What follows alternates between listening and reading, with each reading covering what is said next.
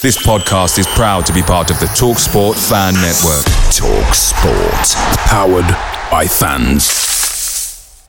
The TalkSport Fan Network is proudly supported by McDelivery, bringing you the food you love. McDelivery brings a top-tier lineup of food right to your door. No matter the result, you'll always be winning with McDelivery. Order now on the McDonald's app and you'll get rewards points delivered too. So that ordering today means some tasty rewards for tomorrow. Only via app at participating restaurants. 18 plus rewards registration required. Points only on menu items, delivery fee and terms apply. See mcdonalds.com.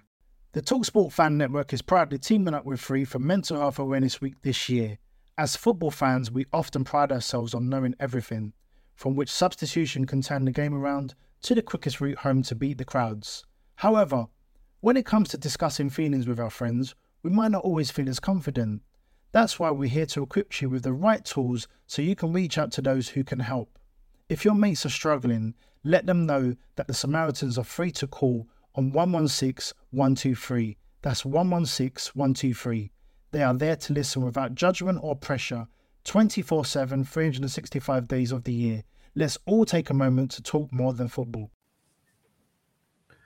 Good morning. This is Talking Devils, the leading independent Manchester United podcast. I'm your host, Wayne Barton, joined by Manchester United legend Paul Parker to talk about um, we're going to have to talk about it, unfortunately. Manchester City 6, Manchester United 3.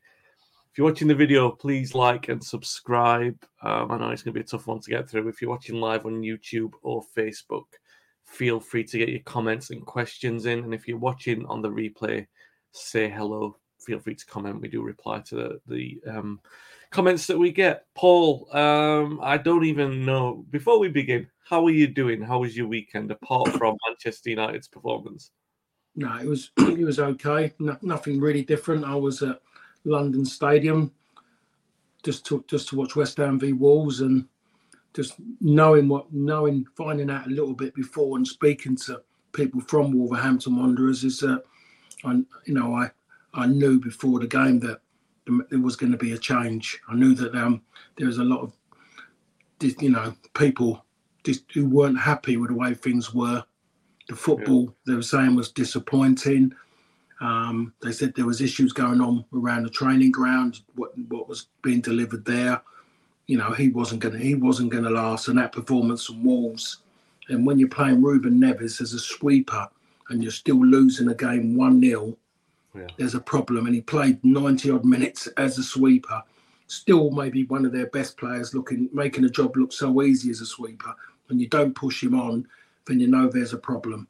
Yeah, yeah, um, and yeah, the manager was sacked, and Wolves are looking for a new man. Um, there seems to be a few of them. Middlesbrough sacked Chris Wilder this morning, so um, it's it's always that sort of early October sweep of the brush, isn't it? That you see a few mm-hmm. managers get the axe. Um, there'll be a lot of pressure on Erik Ten Hag this morning uh, for sure. Like I said, six three the derby. At one point, it was six one and there was another point in the game where I felt like it was going to be eight to nine one, and not six three. So if you to ask me how I feel this morning, I feel more like I watched a, an eight or nine one loss rather than I did watch a six three loss. I, I wasn't comforted by the the late goals by uh, Martial for sure. I, I don't think I'm catastrophizing there, Paul, by when, when I'm saying like it could have been eight or nine. Because if you'd have said to me at six one, City need to score three more times to win the title on goal difference. I think they, they could have done it with ease. Mm. Um, and I don't really know. I mean, we'll talk about the selection, we'll talk about the players in a moment and, and the manager. But the, the, summary of the game, Paul, I mean, I think the scale of the defeat says, you know, a lot of people could say United were a bit ring rusted. They hadn't played a league game for a month. It might have played a part in the slow start, but I, I don't think you can put it down to that. It was just a, a very, very bad day, wasn't it? I mean, I, don't even know where to begin with it. It was so bad. It was. It was. It was poor. From the moment the game kicked off, you could see United allowed City to have the ball, which you just can't do because they just picked up momentum and got quicker and quicker. And then all of a sudden, they started to progress more forward, doing all their work in the final third. Dalot, always, always odds on to get the first booking. Um, stupid, stupid challenge he done on Jack Grealish. Jack Grealish was going nowhere. He allowed him to run, and he didn't want to do his work, and it and it cost him a booking. So that affected him. Um, and all of a sudden, he gave Grealish encouragement. I mean, Grealish, I think that's his best. I would say that was his best 45 minutes for City. Yeah. You know, where before he hasn't really done anything. And Dalot has been playing playing very well. Yeah. Scored two, saw him score two goals for his country while he was away, and you think he'll come back on a bit of a high. And he's always the one. Whenever I, I do games, as I did yesterday, I talk about Dalot. I said he's doing well, but the problem is he gets too emotional and he gets too petulant. He thinks he has to keep winning the ball to be a good defender. If I was talking talking about 15, 16 year olds, I suppose I'd accept it easier that you can see that enthusiasm, but not someone who's, I'm going to say, an established now right back of Manchester United and a right back for his national team. You'd expect a little bit more. But what what United what happened to United in six three was massively flattering, to be perfectly honest. City come out in the second half. I expected them to really go for it. But I think they come out like a, like any team would do. You're 4 0 up at half time. It's very, very difficult to to get the players going again. Best yeah. managers in the world, one as you see in Pep, still struggle to get them going. When they went in their little bits, you still saw how good they were. But I, people come out and say, "Oh, I read something today on Twitter," and someone come out and say, "I was happy what I saw with United, what they done in the second half." It's said that that we're not as far away as what you know, as what we were before. And I think myself, well, if you're not going to get a second half performance with a little bit of guts, passion, drive, and pride, then you you haven't you definitely got the wrong players if you're four 0 down. Yeah. If, that, if you can't come out in the second half, and the saying is in within football, if your manager will think in his head if he's three, four, five down at half time, he will come out. He will be virtually saying to the players, or he said to them, we'll take nil nil. Yeah. We don't concede another goal. Yeah. And the manager's saying it as players, you don't want to concede anymore. So, so anybody who's living off that second half performance, please don't, because it because it's there. It should be that's imprinted. It's not not down on a bit of paper, but you expect players to have pride when yeah. they go out in in that situation. Sometimes, as we see with United of old, they've come back. Um, you know, United of yesteryear would have come back sometimes from being in that position. Under Ole, United were coming back from 2 0 down. Yeah. But that was more down to the actual attitude of the players, which got found out after after that's after all those kind of results. So there's still a long way to go. I think he suddenly seeing now really that the players who were playing uh, involved in that four game, or I should say the four Premier League unbeaten run, um, or four and the bounce, the wins, they're still they're still not up to it. They're they're miles away from it. They're the ones they need replacing, without a doubt. And it isn't it isn't reactive on my side of my part, I should say, of seeing watching that game yesterday. It's just the fact it's always been there, and it's amazing what winning games what it can actually hide. Yeah, winning games of football, as the saying goes, it papers over the cracks, yeah. and it's been it's been papering over McTominay and 100% papering over Bruno Fernandes. Yeah. Um, Absolutely. And when you go to a game up against a high caliber team and you look at his quality, then you look at what City of their quality, you know at the end of the day, he's not Manchester United. Without a shadow of a doubt, he is not Manchester United. He come to United and he made a big, big difference in the lockdown league. No crowds around, nothing to affect him emotionally. You know, empty stands. And the moment he's got into stadiums with fans in, he's not the same player. And, uh, and I'll say it again, I can see why he's been in Portugal for so for so long. I see it now. He's gone away on a couple of occasions, come straight back, and I think there's reasons why. And Michael Oliver done the best thing, and maybe other, other referees will see it now. He booked him he booked him because of his tantrum. Yeah. When he was totally, totally wrong. He was nowhere near right with what he was screaming about. And Michael Oliver didn't even bother going to speak to him. He just put his card up and just said, have that. and every right to do it to him. And that's yeah. the captain of Manchester United. Yeah, no, um, I can't can't really argue with that. I mean, look, when the defeat is so heavy, you you look at three things. I'll come to the um the comments first. Patrick has has put three comments in, so I'm going to read them. Patrick said, "Morning, guys. A heavy derby day defeat. City are obviously ahead of us with their setup, style of play, coaching, and confidence. It's Going to take a year or so to go toe to toe on our terms. We had clear limitations with confidence on the ball, in midfield and attack." So we never gave ourselves an opportunity to stay in the game in the first half. I hate to pick out names, but McTominay, Bruno, Rashford, and Sancho don't give us a chance to have some care and cuteness with the ball against a really good team. Albeit we worked hard against Liverpool. Um, yeah, I mean this this is a, a, point, right? So when when a defeat is that heavy, Paul, uh, you do look at it and you say, all right, City played well. You can't say that they didn't play well. But from a United perspective, you have to put it on the players or the manager.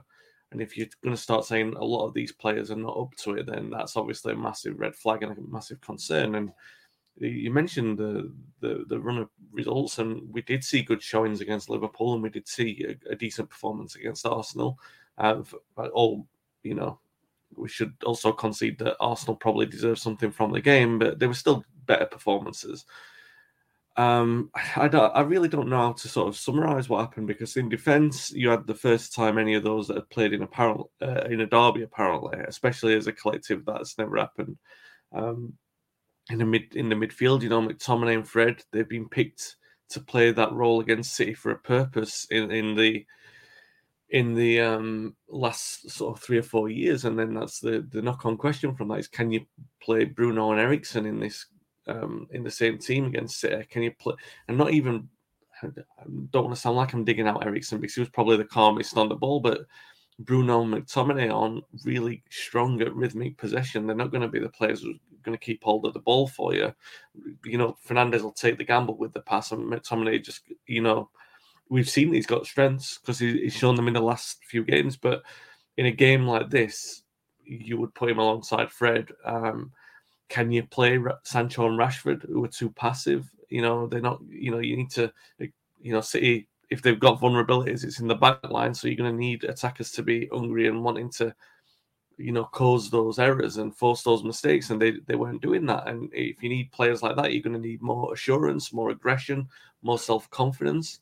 We were talking last week, Paul, about this, and you know, I understand why he didn't start Casemiro, but I wonder, you know, considering what happened against Brentford, considering what happened against Brighton, was there not a point, a point of him where he, he looked back and said, "All right, well, let's look at the qualities that we've got in the squad. Let's look at the results that we've had over the last two or three years. Look how we achieved those results. Like, you know, we he would have seen that under Solskjaer we had a good run of results against um, City. So why didn't he look at the the squad and say, all right, this is the kind of combination of players that you need? You know, because all right, we looked at Brentford and Brighton, and they obviously caught Ten Hag by surprise. And This is, I think, it's the first time he's come up against City, Guardiola's City, and all right, he, he's seen Guardiola work at close quarters with Bayern Munich, but that was with the, you know, I know Bayern have got the greatest resources in Germany, but it's still the, the resources of a football club, whereas City have got they're a different behemoth in terms of what resources they've got. They they can facilitate the eradication of mistakes in a single transfer window, whereas you know Bayern even Bayern couldn't do that. So you see in Guardiola's style of football as perfect as it, it can be, as dominating as it's going to be um, I, am just wondering, was there no point? Do you think that Ten Hag should have looked back at the? the I'm not saying Solskjaer was perfect. He, he, most obviously was not, but the tactics that he got against City were hmm. generally decent for for the squad with the limitations that we've got. And I wonder why he didn't look at that and just think, do you know what? Yeah, playing in midfield well, it was got one player in it, it was comfortable on sort, sort of keeping possession of the ball and and two who were just going to give it away is not, you know, it's not a, a, good game plan when you've got two forwards who are not confident on, you know, like Rashford and Sancho were, were nowhere near confident enough to run it. So it's like it was almost like he, he picked the worst combinations of players for the game that we had. I would, I'd imagine because I think he's quite astute and everything that he would have seen those games, but I don't. I, sometimes, I mean, people still talk about Ole and going to playing against City. I don't know if he, a little bit. There must have been, excuse me, a little bit of um good fortune there as well. Yeah. I was there on a couple of occasions at the Etihad when the wins, the League Cup, and yeah, was was it a League Cup game or FA Cup? Something. It was a cup game there. League And then I saw the the one where uh, Martial scored that one at the near post. I think that was that must have been about what eight um, season 2018-19, I think it was. And he scored that win. He scored, I think, the winning goal at the near post against Ederson at the opposite end to where the away supporters are. And he would have looked to that, and then he would have seen the players that he had available. He would have he would have gone by the performances. He would have turned around about trusting them. He would have then said about gaining their trust, and he would he would have said, "I'm sticking by you in a big game." This is what Manchester United thrives on: big games. Um, you look at you got your big players, and they let him down. To be perfectly honest, I've been reading for the last two weeks all about the reasons why Sancho should feel hard done by. He wasn't in the England squad, and I'm reading a little bit. If Rashford was fit, you know, would he have been there, or he should have been there? I'm seeing that Rashford won um, Player of the Month, Mm. and I'm kind of chuckling because I, I really don't understand it. Rashford and Sancho have been poor. They've been poor all season, and what's kept them in people's head is they've scored they've scored goals in in big games for Manchester United, Arsenal, and Liverpool games. But if someone was to watch the night, all the minutes they've played so far this season, they'll they'll be they'll be actually saying to themselves, "No, they don't deserve to be playing for their national team." It's amazing how goal when you score a goal, suddenly you put on rose tinted glasses and you forget everything prior to the goal and then after the goal, and you just player lives off lives off of goals. Marcus Rashford, he was poor. He was seriously poor again. Every time he, he was centre forward, and he kept giving the ball away. He wasn't holding the play up. He, Yeah. he, he he wasn't he wasn't even closing down. He was jogging around. It was terrible. It was absolutely terrible. Marcus Rashford is as much a goal sorry a, centre forward as I am a goalkeeper. To be perfectly honest, and that's at 58 years of age. And I think I'll be I think I could still want to be a better goalkeeper. I might be able to stop the ball. Be a bit worried about being chipped though, but it's just it's it was terrible. It was absolutely terrible. His performance, Sancho, terrible. Ne- never done anything positive at all. Those two, in what we were seeing. So, and then we, t- when you look at it, the one player who I would like to have seen on that pitch would have been Fred. Yeah. Just for the fact of he can get around the park. He's athletic. Um, he's industrious, and he's tenacious. So City would not have passed the ball that easy if he was in there. They might have, he might have held him up for a, a split second to affect him not to knock a pass in between Dalot and Varane. Yeah. And little bits like that, he might have done it. I think I don't think Scott McTominay really made a, a challenge in the game. He ran around as he does. You know, he runs around six foot three and runs around his height, never drops down and tries to move his feet quicker. It's very it's just slow and ponderous. You wanted someone in there tenacious, and I could understand if he'd have left Scott McTominay and bring in Fred, or if he didn't play Fernandes and played Fred in there with Eriksen. But just hmm. somebody who was just going to go out there and be brave, and nothing phases Fred. To be honest, he's the first person everyone has a go at, Yeah. without doubt. But he's the one that you know you're going to get something something positive positive out of him in the big games because he he treats every game the same. Yeah. And in a game like that, you just know you you you know say Fred, win it and give it, and he'll be the best around because of the way he is, and he's honest. He has a shot at goal, which Ederson saves, and then that's when that's was that when um Martial comes in with it, yeah. And he's there. He's he's around there. He's busy. He can he can get from one end to the other. Can you remember those midfield players? You used, used to call it box to box, which everyone's those kind of players who are willing to run, not these ones who want to be a CDM and look at me, I'm sitting here in the safe zone. Fred's willing to go in there. And he's not and if he makes a mistake, he'll go and do it again and see if he can make it get the right decision to make it better. He's the kind of players that Manchester United needs. And hopefully, Ten Hag will see that. He will see that at the end of the day, is that uh, Scott McTominay, everyone's saying he's done well, he deserves to be there. I suppose he does. But if you want to step on, you need to look beyond him and you think of best better ways to get beyond him. Casemiro comes on a sub. Whenever he comes on a sub, it looks like he hasn't washed his feet for a year. It takes him that long, that long to get himself going. He looks scruffy when he comes on. He may be not the best at warming up as a sub, but you get him into a game early, then you might find that there's something there. At the moment, people are going, "Oh, I'm not sure. We wasted money there."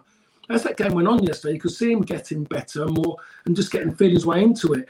Now he needs to start in the game. He needs to start, and he needs to look at his midfield. Yeah. What is going to be the midfield that can take Manchester United forward? Not to catch City this season. Forget about that. It's about can Manchester United and seeing that Liverpool have taken a step back, the way they've kind of conducted themselves over the last few seasons with what they've done. They've had a massive surge, but they haven't gone with a future. That's why they're finding problems now within it is that they they haven't built a little bit within to take them to the next stage to compete again to win the Premier League at this moment in time. That's the bit that's caught them out. They haven't. Well, at the moment, they're just struggling to get any momentum at all in their play or results. But United can still do it. They've got Casemiro sitting on the bench. They've got Fred who can't get there. That's where that's where the problem is still in midfield. That is the biggest problem still with Manchester United. Something that he can deal with because there's two players on that bench you can use. The, the biggest problem he can't really deal with because he hasn't got the personnel to do with it. And that is the attacking side of it. Antony, in the second half, I would say was United's best player. Yeah. He was brave at both brave at both ends. In the first half, it t- took him 15 minutes to get a touch of the ball. Yeah. But he, he never went missing. Yeah. And that's and I turn around and always say, because I remember Sir Alex saying it about big players. He said, you look for big players to perform in your big games. But if they don't perform in your big games, then then they're not the right players. Yeah. No, he was. That's, Um, what, he, that's what he said. we had that conversation last week. I remember when I was saying like one of my little, minor concerns was I'd not seen a lot of him make a, a stamping his authority on the game, but to have the confidence to score the goal in which he did is sort of allayed those fears somewhat. Uh, it was a great goal. So he joins the um, the names of Mark Hughes and Darren Fletcher to score memorable goals in games you'd much rather forget against Manchester City. Um, so yeah, I mean, look, you- you're dead on with everything said. And Casemiro, we again the conversations that we've had in, in previous podcasts about this, you can understand why he's sort of been. If you'd have put him in from the start, yeah, now in hindsight, it looks like it might have had a better effect. But you can sort of understand why he didn't because of like you know it's a, a big game and you know like it took Antony 15 minutes to sort of get his to sort of know where he was.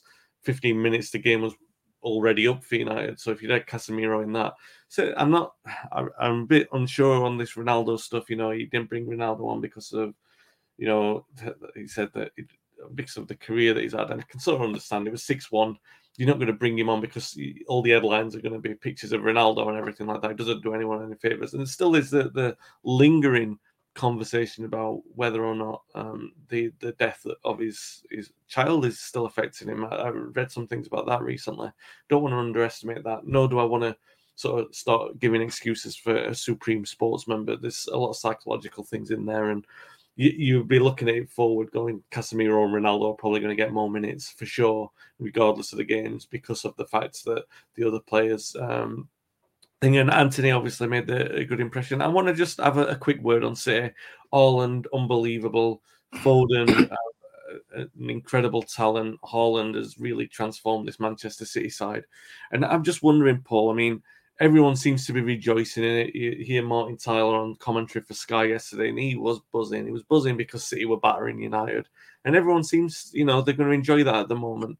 I wonder if a, a game like that's going to be a bit of a watershed moment for British football because they're going to do that to most teams, not just United, and they are doing it to most teams, especially with City, uh, with, with Haaland in the team because Haaland has transformed the way that Guardiola plays. You know, this is a man who's famed for having the same system, but now he knows he's got Haaland in there. He's just crosses all the time, which is tells you a lot about tiki taka football and his belief in a philosophy. He's- but they are just quick, just quickly, Wayne. But they're crossing and they're, they're hitting individuals Yeah. rather than cr- cr- crossing just percentage crossing. It's not just that in hope.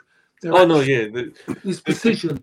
The, the, yeah, because they've got the best in the business of that. They've got De Bruyne, they Mm. got Silva. Grealish is a great deliverer of the ball, so they've got all all the right sort of tools to be able to do that as well. Mahrez is another one, so they are going to do that. And when you've got a, a striker like Haaland, who's like he's going to go down as one of the best ever for sure, one of the best in Premier League history.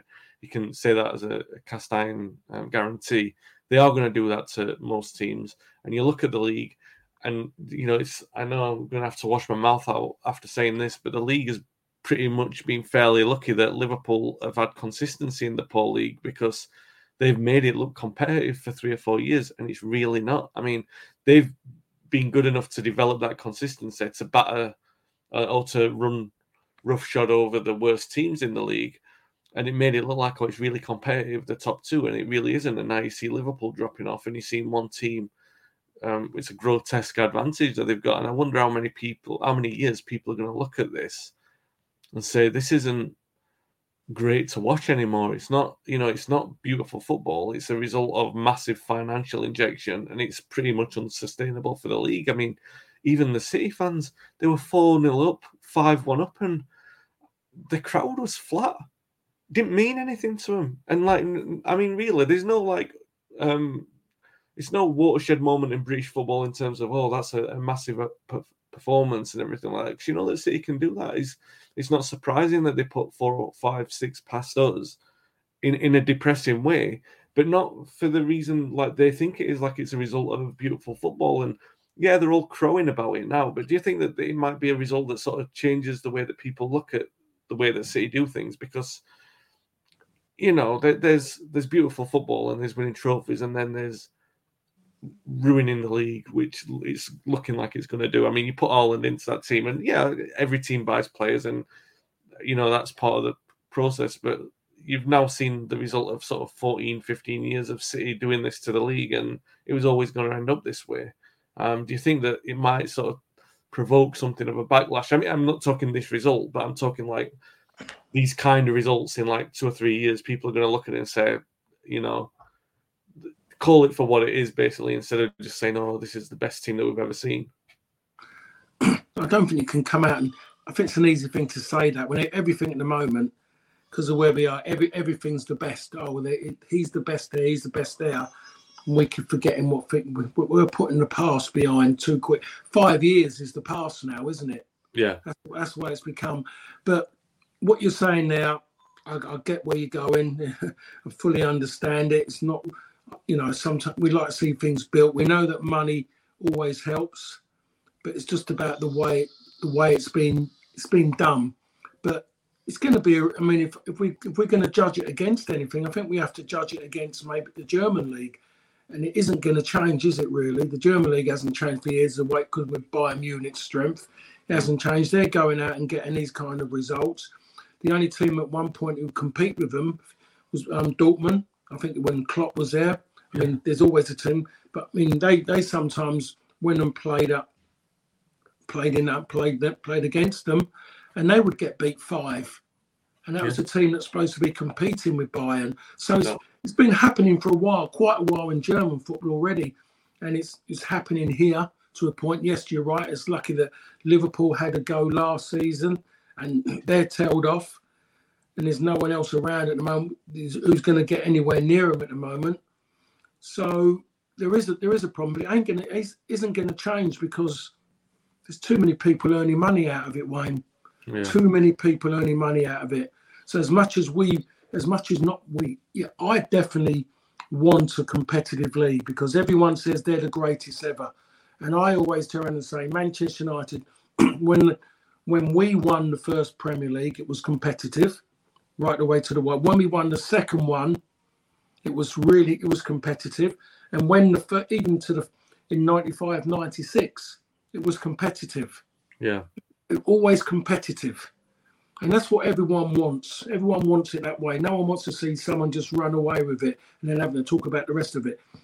And, you know, so getting 90 odd points or even 100 points doesn't make you the greatest team ever. It gives you the greatest amount of points, but it doesn't make you the greatest team.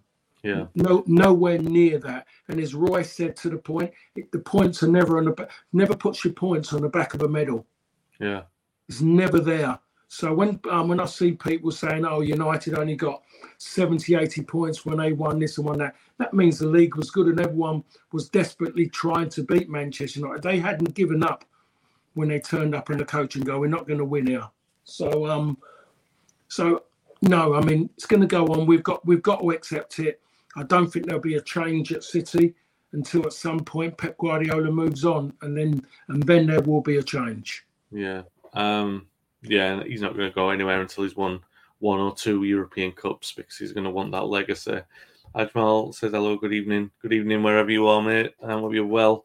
Um, looking for some crumb of positivity. I mean, Liverpool, like we mentioned, they're, they're, a team who've gone through that transition. They challenged for the title in 2014, then they lost 6 1 to Stoke, and they got a new manager, and it still took them three, four, or five years to develop that sort of consistency. And that was the value of patience, support, the length of time that it takes to sort of put you back into a project like the one that Klopp had. And, you know, he's got to keep banging that drum as we have done for the three and a half years we've been doing this podcast uh, together you've got to note that period of time because no manager has had that long since Ferguson. Like they all get jacked at like three years. That's it. And you know there will be more defeats. There'll probably be more embarrassing defeats, but those lessons will have to be learned by the players and by the manager. He, you know, he can look at that and say, "Oh, that midfield didn't work," and we'll give him the benefit of the doubt this time. But it's going to have to be better in the next game. He's going to have to have a, a better plan. Like the likes of Dalot, like now he's had, he's having a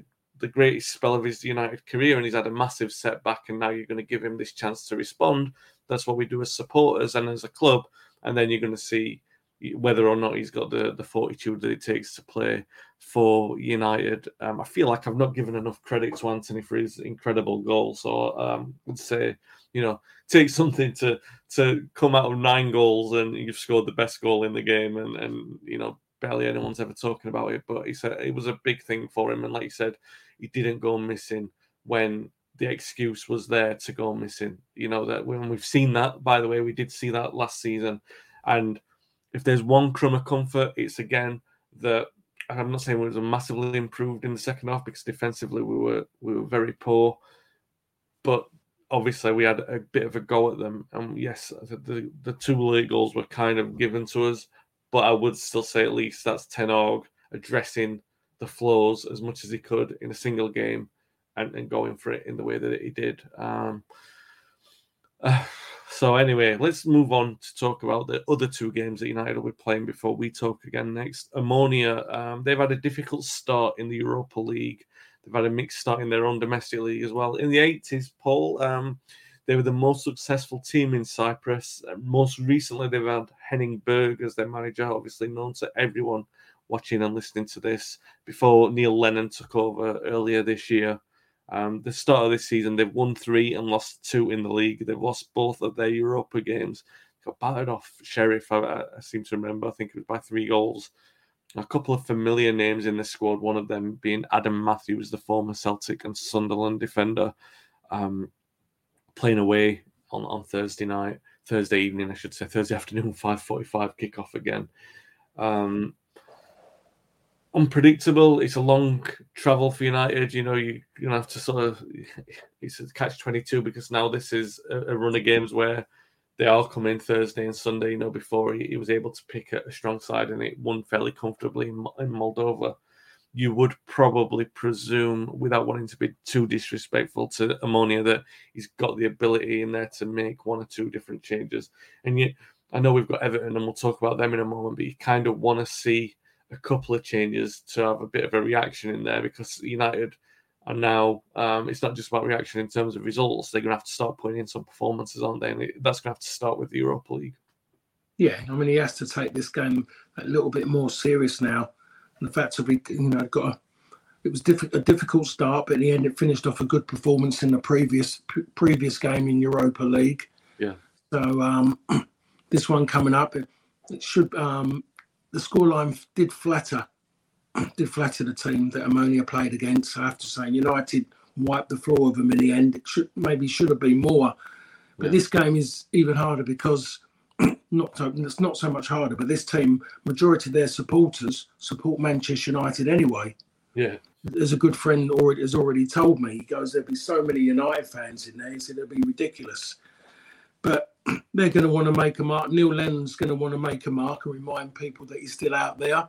So you know, as far as he's going to be really pushing them to make a mark in this game, and so it's just about United again going through what they did in the last game, sorting themselves out with a pitch, as what they did before when they was there um, in their previous game. Here it's going to be about the way the players are going to be going at them. You, you've got the mental side of the players play now.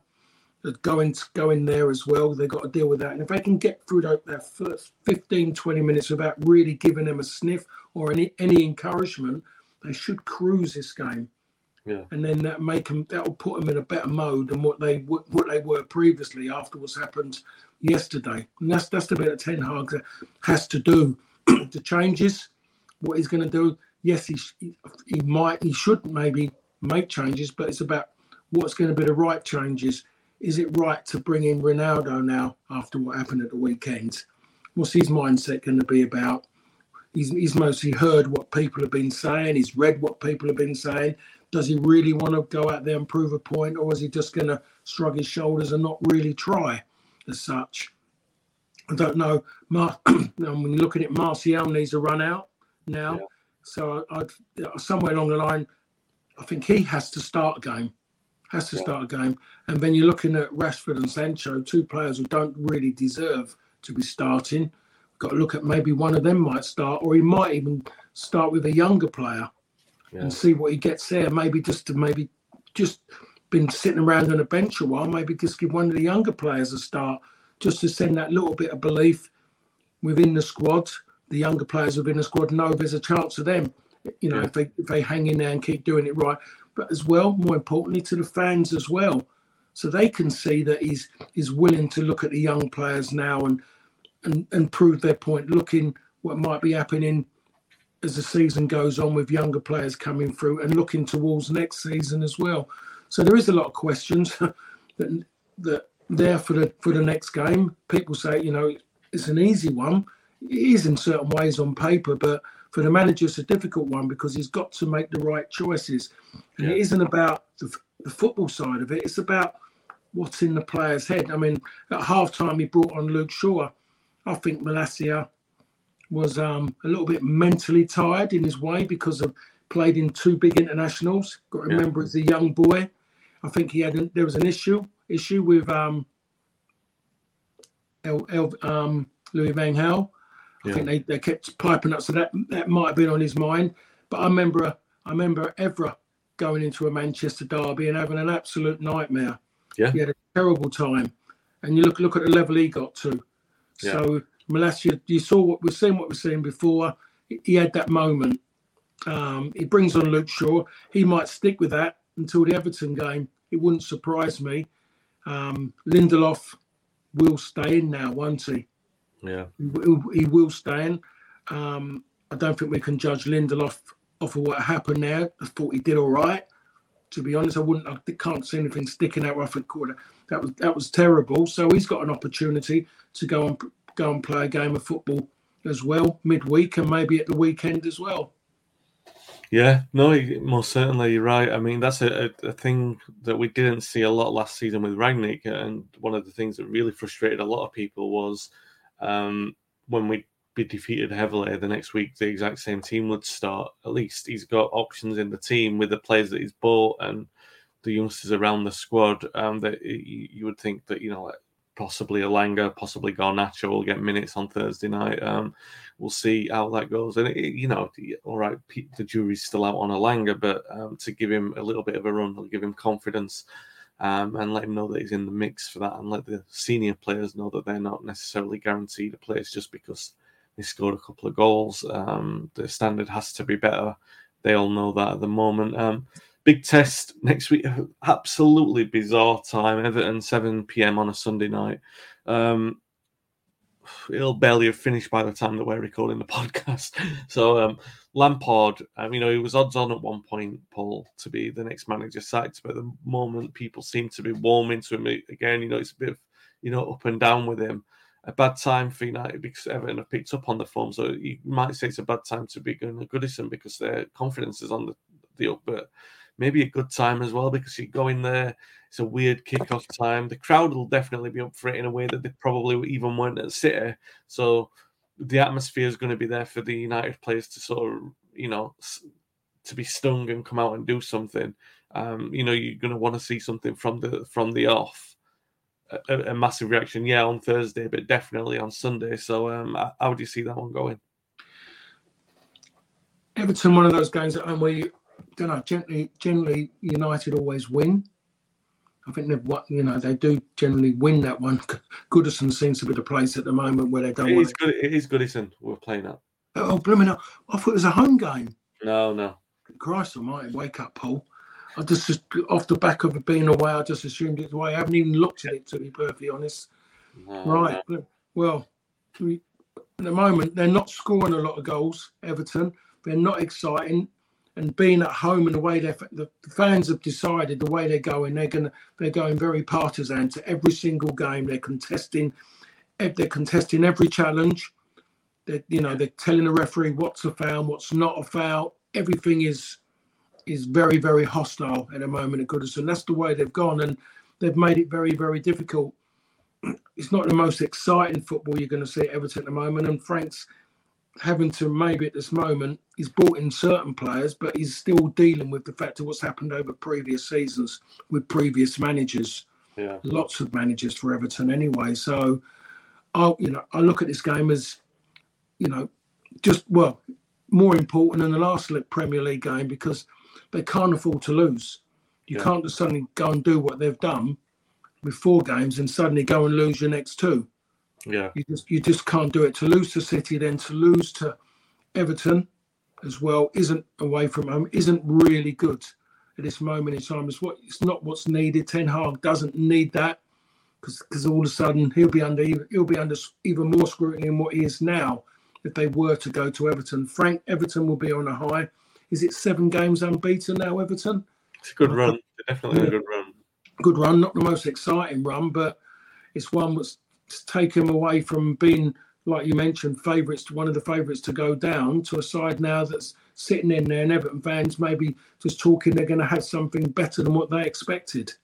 Yeah, yeah, it's and going to Goodison is always like a really good litmus test for some of the players. I mean, the likes of Martinez and like I said, Malacia, maybe he'll get a chance to to come back in for that one and you know, Casemiro, it's a bit of a tighter pitch at Goodison, but you want to see Casemiro in there definitely now and seeing what he can do in combination with the likes of Eriksen and, you know, possibly Fernandes. But if you've got the security of Casemiro and Eriksen, then maybe that'll make Fernandes look a little bit more less wasteful than what he has been. And, you know, that, that forward dynamic as well has got to sort of um, get a, a good rhythm going so we know the players in there. But again, you've got Antony at least stepping up to the plate. Um, it'll be a very interesting week for United and one that we'll be back to discuss next Monday morning. If you've enjoyed the podcast, please give it a like and subscribe on YouTube.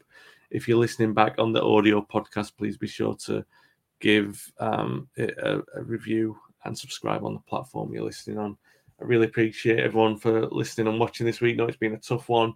Uh, we still love United. Don't worry about that. It's just sometimes um, it, it's a little bit difficult to talk about it when it's a result like it was yesterday. But we we stuck through it and hope you've enjoyed the the watch and listen. We'll be back next week. Thanks for listening. Thanks for watching. The Talksport Fan Network is proudly teaming up with Free for Mental Health Awareness Week this year. As football fans, we often pride ourselves on knowing everything, from which substitution can turn the game around to the quickest route home to beat the crowds. However, when it comes to discussing feelings with our friends, we might not always feel as confident. That's why we're here to equip you with the right tools so you can reach out to those who can help. If your mates are struggling, let them know that the Samaritans are free to call on 116 123. That's 116 123. They are there to listen without judgment or pressure 24 7, 365 days of the year. Let's all take a moment to talk more than football. Away days are great, but there's nothing quite like playing at home. The same goes for McDonald's. Maximize your home ground advantage with McDelivery. Order now on the McDonald's app. At participating restaurants, 18 plus serving times, delivery fee, and terms apply. See McDonald's.com. This podcast is proud to be part of the TalkSport Fan Network. Talk Sport. Powered by fans.